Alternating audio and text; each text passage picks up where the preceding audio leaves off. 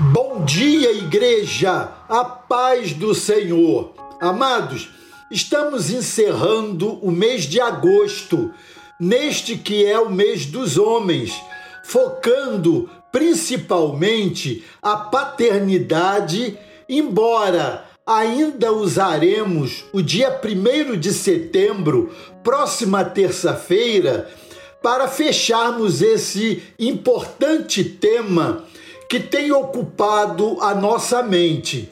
O nosso texto de hoje encontra-se em Provérbios, capítulo 22, verso 6, tão conhecido que nos diz assim: Instrui o menino no caminho em que deve andar, e até quando envelhecer, não se desviará dele.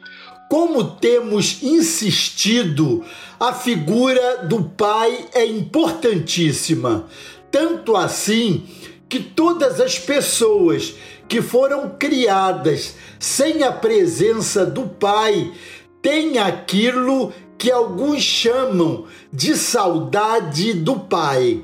Por outro lado, aqueles cujo pai era ou é tirano do tipo carrasco tem sérios problemas de ressentimento com respeito à figura do pai.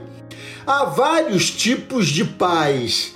Existe o pai biológico, que apenas cumpre o seu papel de fecundador e às vezes nem é reconhecido pelo filho. Em lugar desse, há o pai adotivo, que cria o filho desde os primeiros momentos e por isso torna-se o verdadeiro pai.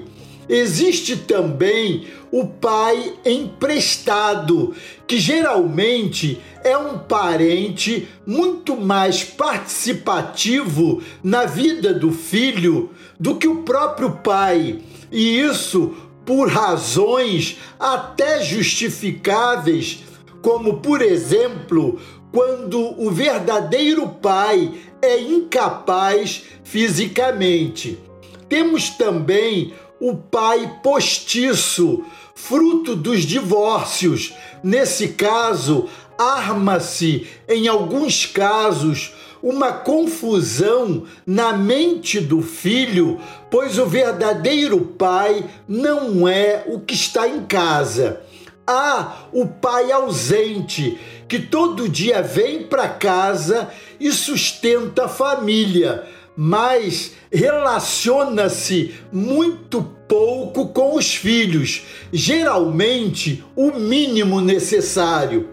Há ainda outros tipos de pais, até comuns, tais como o pai onipotente, que decide tudo pelo filho, o pai onipresente, que sufoca o filho, impedindo que desenvolvam os seus próprios aprendizados, e o pai onisciente, que sabe tudo e não deixa o filho pensar. Mas há um tipo de pai ideal, aquele que todos gostaríamos de ter ou ser. Esse modelo de pai pode ser encontrado na Bíblia. É o pai que ensina ao filho o caminho em que deve andar conforme o texto que lemos de Provérbios 22, verso 6. Aliás, esse pai ensina durante o caminhar e mesmo ao deitar e ao levantar, e portanto ensina pelo exemplo, conforme Deuteronômios, capítulo 6, versos de 6 a 9. É o pai que ama o filho e busca fazer-lhe sempre o bem, conforme Salmos 103, versos 13 e 14.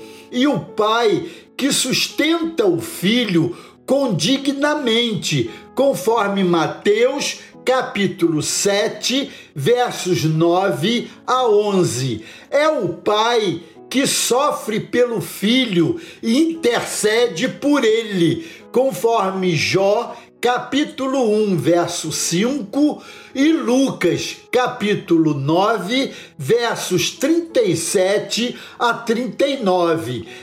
É o pai que cria o filho na disciplina e no encorajamento cristão, exercendo o direito de punição, sim, sem, contudo, despertar o ressentimento e a rebeldia do filho, mas a justiça limitada pelo amor conforme Efésios capítulo 6, verso 4, Colossenses capítulo 3, verso 21 e Hebreus capítulo 12, versos 5 a 11. Amados, como o mundo seria diferente se os pais forem assim, uma faceta muito importante do pai ideal. É sua condição de chefe de família.